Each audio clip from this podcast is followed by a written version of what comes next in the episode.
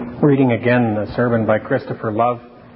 This is another series in the same booklet, and this has to do with prayer. The title of the sermon is The Zealous Christian Holding Communion with God in Wrestling and Importunate Prayer. The scripture passage is Luke chapter 2, verse 8. I say unto you, though he will not rise and give him, because he is his friend. Yet because of his importunity, he will give unto him as many as he needeth. My text is the conclusion of a familiar parable used by Christ, whereby he instructs his disciples touching the doctrine and use of prayer. The occasion offered to Christ to fall upon this subject is intimated in verse 1 of this chapter. One of his disciples said unto him, Lord, teach us to pray, as John also taught his disciples. Whether it was one of the twelve apostles or one of the seventy disciples that propounded the question is not easy to determine, nor is it material to know. Hereupon, Christ gives them a platform or directions for prayer to direct them about the matters and withal gives them a parable to inform concerning the manner of praying. For the matter of it, you have it in these words. When you pray, say, Our Father, etc. Not as though it were a command from Jesus Christ that always when we pray we should use this, that form of speech which is here set down. Jesus Christ indeed intended it for a platform or a pattern to direct us in the making of our prayers. For there is nothing we stand in need of and go to God for, but it is to be found in these words. But he never intended to tie up his people to this form, and that I will prove by four reasons. First, because though Luke here saith, when you pray, say, Our Father, etc., yet Matthew varies in his expression and faith and saith, When you pray, say after this manner, Matthew 6 9, to teach us that we are to stick to the matter contained in this prayer, but we are not confined every time we pray to use the same expressions.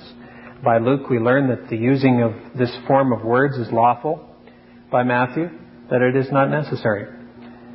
The second reason is this because in the recital of the Lord's Prayer by Matthew and Luke, there is much difference, and though the difference be not material, yet it is verbal, which is enough to prove what I intend, to wit, that we are not bound to the words. In the third petition, it is thus in Matthew Thy will be done in earth as it is in heaven. In Luke, it is thus Thy will be done as in heaven, so in earth. In the fourth petition, it is said in Matthew, Give us this day our daily bread. In Luke, it is said, Give us daily, day by day, our daily bread. In the fifth petition, it is said in Matthew, And forgive us our debts. In Luke, it is said, For we forgive everyone that is indebted to us. And lastly, it is said in Matthew, For thine is the kingdom, the power, and the glory forever. Amen. But these words are wholly left out in Luke. Which variance teaches us thus much that you must not recede from the matter or purport of the words, yet we are not to be superstitious and solicitous about the expressions. As Chemnitius observes,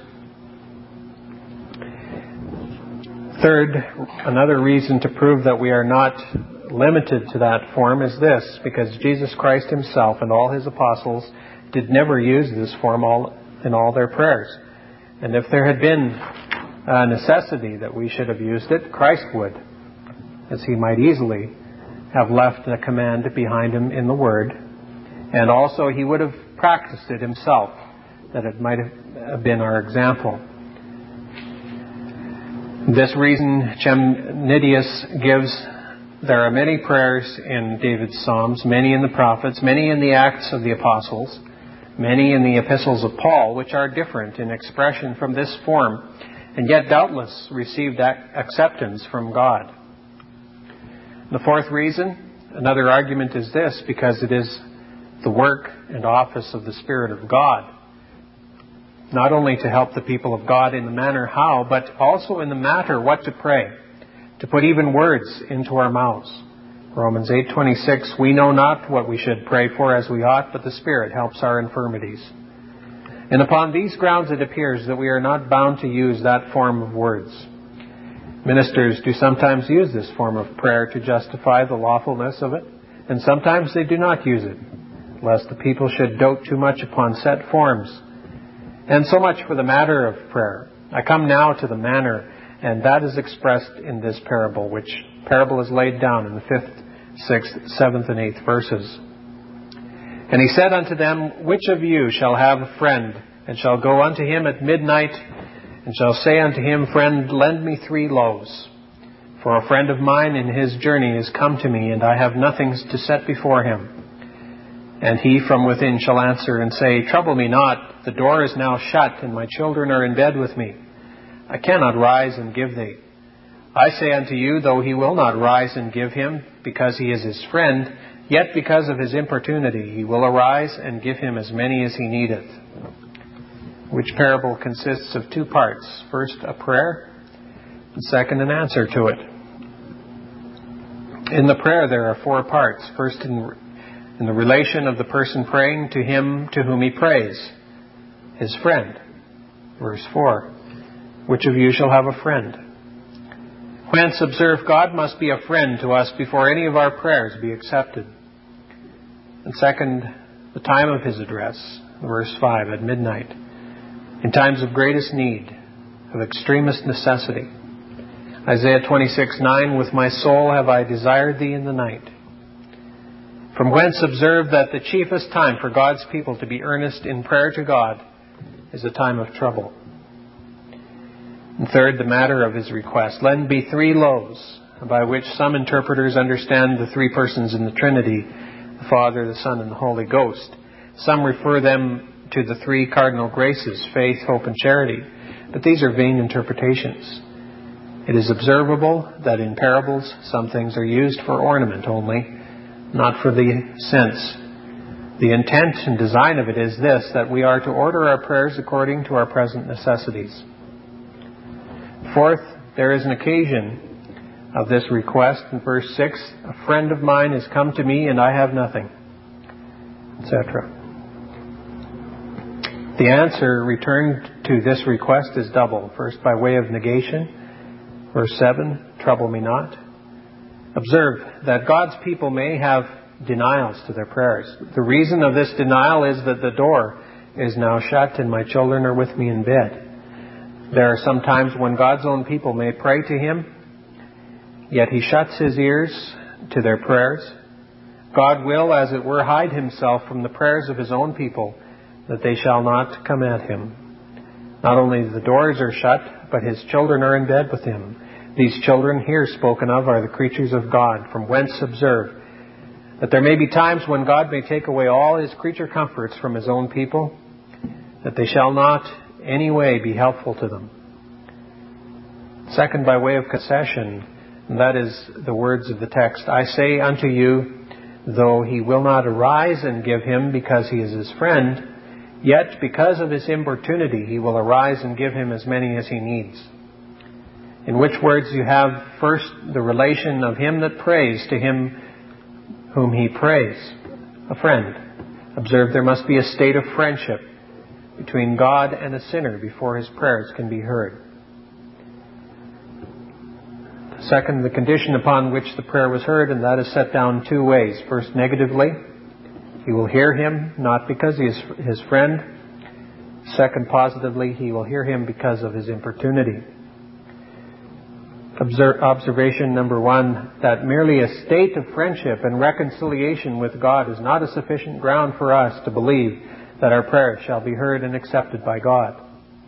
Observation two, there must be an holy importunity, even in God's own friends, in their prayers, to which they expect a gracious return. Third point here is the amplification of the concession. There is more given in the concession than was desired in the supplication. He desired but three loaves, and because of his holy importunity, he did rise and give him as many as he needed. Whence observe that where there is an holy importunity in our prayers, God doth in his returns to that soul give more than was desired. The first part of the text was the relation of the prayer to him to whom he makes his prayer. The observation is this a man must be brought into a state of friendship or reconciliation with God before any prayer he makes can be accepted. I will prove this doctrine by three reasons and then apply it. The reasons are three. First, God accepteth not the person for the prayer's sake, but the prayer for the person's sake. We read in Genesis 4 4, God hath respect unto Abel and unto his offering. First to Abel, then to his sacrifice. God did accept of his service because his person was in a state of favor with God. God is first pleased with the worker before he can accept the work.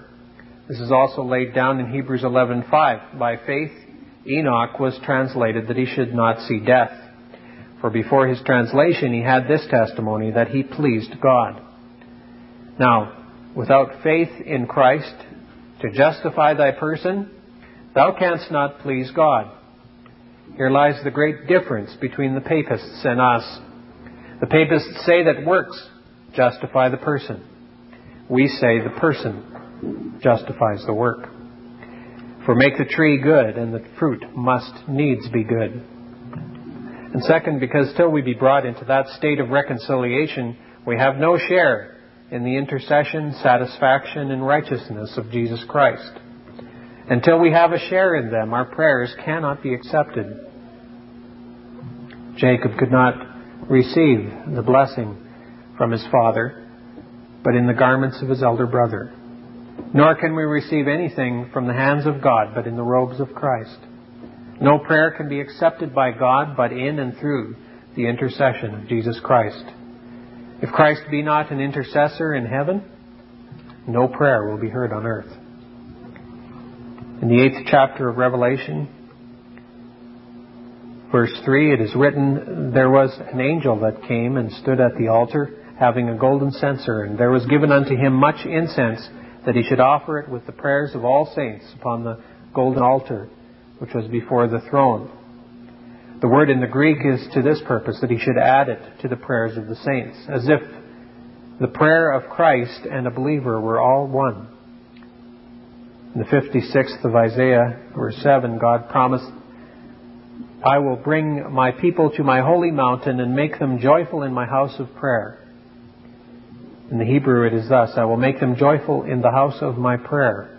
Our prayers are but as so many ciphers that signify nothing till the intercession of Christ is added to them. Without that, they cannot be accepted. And third, because till we are in a state of friendship and reconciliation, we have not the assurance of God's Spirit to help us. And if we have not the assistance of the Spirit, we shall never find acceptance with Him. All requests that are not dictated by the Spirit are but the breathings of the flesh, which God regards not. Now, until we are reconciled to God, we cannot have the Spirit. Galatians 4 6, and because ye are sons, God hath sent forth the Spirit of His Son into your hearts, crying, Abba, Father. So that till you be sons, you cannot have the Spirit. And so much for the reasons. I come now to the application. If this be so, that a man must be in a state of friendship before his prayers can be accepted. Hence learn that all that ever thou dost before that estate is odious to God. Not only thy sinful actions, but even thy civil, thy natural, yea, thy religious actions. Not that they are so in themselves, or in regard of God, but in regard of the doer of it.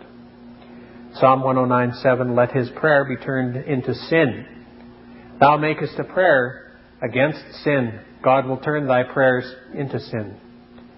Many prayers cannot turn one sin into a grace, but one sin, willfully and resolutely continued in, can turn all thy prayers into sin. Proverbs 21:27 The sacrifice of the wicked is an abomination to the Lord. How much more when he bringeth it with a wicked mind? A diseased body turns that food into corrupt humors which an healthful body doth into sound nourishment. I have read of a precious stone that had an excellent virtue in it, but lost all its efficacy if it was put into a dead man's mouth. Prayer is an ordinance of great excellency, but of great and of great efficacy.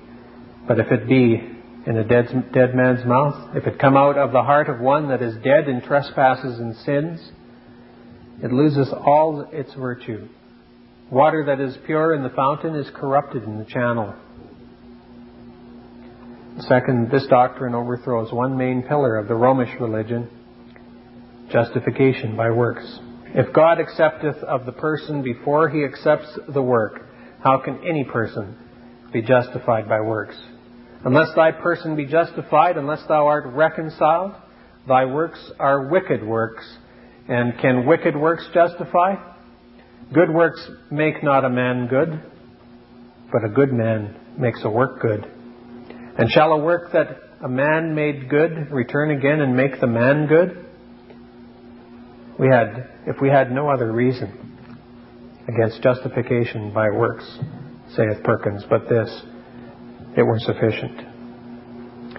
The third, let this teach you not only to look to the fitness and disposedness of your hearts in prayer, but also to make inquiry what thou art that prayest. It is our duty, and it is a, very good work, very good to look to the qualification of the heart in prayer, to look to the qualification of the duty. But the main work is to look after the qualification of the person and to see whether thou art in a state of favor and reconciliation with God, or if the person be not in favor with God, you may be confident the petitions will not be heard nor accepted, but God looks upon it as the corrupt breathings of thy sinful and corrupt heart. You are to look, therefore, in the performance of duty whether you can go to God in prayer as a father. There are many that look after the qualification of their duty, but few look after the qualification of the person to see whether they be justified or no, whether God be their friend or not. But we should mainly look to this, for let the heart of man be never so well disposed. Let us suppose it, for indeed no unreconciled men can be well disposed, to speak properly. Yet if thy person be not justified, thy prayer cannot be accepted. God cares not for the rhetoric of prayers, how eloquent they are, nor for the arithmetic of prayers, how many, of the, how many they are, nor for the logic of them, how rational and methodical they are, nor for the music of them, what an harmony and melody of words thou hast. But he looks at the divinity of prayers, which is from the qualification of a person, from a justified person, and in a sanctified manner. It is good to inquire, is my heart right? Is my mind composed? Are my affections raised, kindled in prayer? But chiefly inquire, is my person accepted of God? Let me give a caution here. Take heed you do not mistake this doctrine. Let no man think that because God accepts no prayer except the person be justified, therefore wicked men are excused from prayer. For though God doth not accept of every man's prayer, yet every man in the world ought to pray. For first, they must pray as creatures that stand in need of their Creator. The ravens cry, and God giveth them meat. second, the Lord blames wicked men for not praying to Him. Jeremiah 10:25. Pour out thy wrath upon the heathen that know thee not, and upon the families that call not upon thy name. Romans 3:11. There is none that understandeth, there is none that seeketh after God. Third, they are commanded to pray. Acts 8:22 and 23. Peter said to Simon Magus, Repent, therefore, of this thy wickedness, and pray to God, if perhaps the thought of thine heart may be forgiven thee. For I perceive thou art in the gall of bitterness and the bonds of iniquity. That's the end of Sermon 1.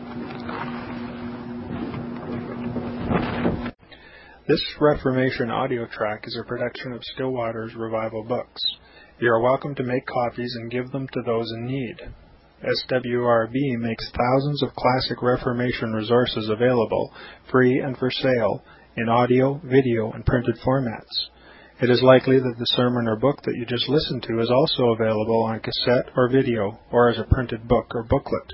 Our many free resources, as well as our complete mail order catalog, containing thousands of classic and contemporary Puritan and Reformed books, tapes, and videos at great discounts, is on the web at www.swrb.com. We can also be reached by email at swrb at swrb.com, by phone at 780 450 3730, by fax at 780 468 1096, or by mail at 4710 37A Avenue, Edmonton, that's E D M O N T O N, Alberta, abbreviated capital A, capital B, Canada, T6L3T5. You may also request a free printed catalog. And remember that John Calvin, in defending the Reformation's regulative principle of worship, or what is sometimes called the scriptural law of worship, commenting on the words of God, which I commanded them not, neither came into my heart, from his commentary on Jeremiah 7:31, writes, God here cuts off from men every occasion for making evasions, since he condemns by this one phrase, I have not commanded them, whatever the Jews devised. There is then no other argument needed to condemn superstitions than that they are not commanded by God. For when men allow themselves to worship God according to their own fancies, and attend not to his commands, they pervert true religion. And if this principle was adopted by the papists, all those fictitious modes of worship in which they absurdly exercise themselves would fall to the ground.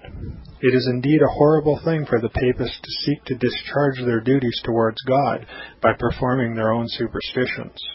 There is an immense number of them, as it is well known, and as it manifestly appears. Were they to admit this principle, that we cannot rightly worship God except by obeying His word, they would be delivered from their deep abyss of error. The prophet's words, then, are very important when he says, that God had commanded no such thing, and that it never came to his mind, as though he had said that men assume too much wisdom when they devise what he never required, nay, what he never knew.